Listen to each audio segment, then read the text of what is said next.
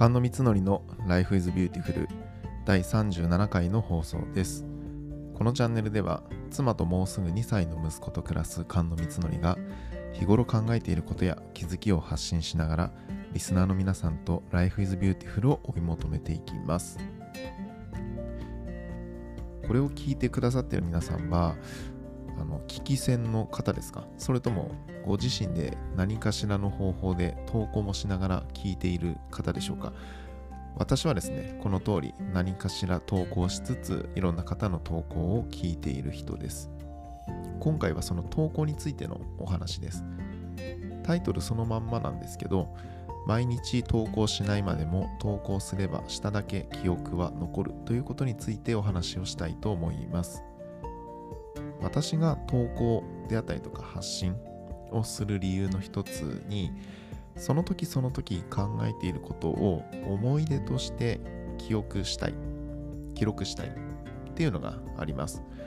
これ投稿すれば後から聞き返すとその時に考えていたことや、まあ、その時自分が置かれていた状態を思い出すことっていうのがまあしやすくなるんですけど投稿してない日のことってまあ、何をしてたかっていうのは例えばカレンダーで予定を入れていればたどることができるんですけどその時その時何を考えていたのかっていうことについては思い出そうとしても結構思い出せないんですよね。なのでまあ毎日投稿するって気合を入れて自分を追い込んでいこうっていうには思わないんですけどただ投稿しなかった日のことはやっぱり思い出せないんだよなっていうことは自分の中でちゃんと認識しておこうなっていうふうに最近思うようになったんですよね。今まであの聞き戦でいた方もよかったら投稿する方も楽しんでみるといいかなっていうふうに思います。やってみて後から聞き返すと恥ずかしいこともあるかもしれないんですけどやっぱりその時の空気感だったりとかその時考えていたことを思い出すきっかけを作ることはできて、まあ、自分の人生少し豊かにすることができる、まあ、一つのあのやり方があるんじゃないかなっていうふうに思ったりします。はい。ということで今回は毎日投稿しないまでも投稿すれば下だけ記憶は残るというお話でした。いや、ほんと繰り返しなんですけど、なんか毎日って結構あっという間にやっぱり過ぎていくもので何でしょうね。なんか他の皆さんはそんなことないのかなって感じですけど本当昨日何してたっけっていうのもなんかふと思い出そうと思ってもあの記憶からごそっとこう抜けてたりとかするんですよね。でなんかあのめちゃめちゃこう思い頑張って思い返そうと思って思い返してみてやっとなんか断片的にこう記憶がちょっと蘇ってくるみたいなこととかもあったりしていやなんか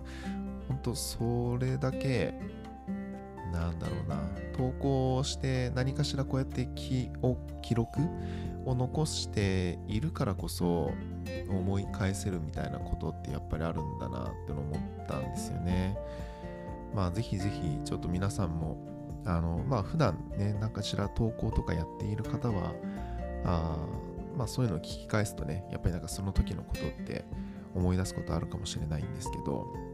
まああのそういう投稿みたいなことをあんまり普段やってらっしゃらない方とかもねたくさんいるかなと思ったりはするんですけどやっぱりね一日一日何かしらあの思い出になるようなことっていうのはあのないかというと何かしらはあるような気はするのでそういう一日一日をまあ大切に生きていけるといいのかなっていうふうなことを思ったりします。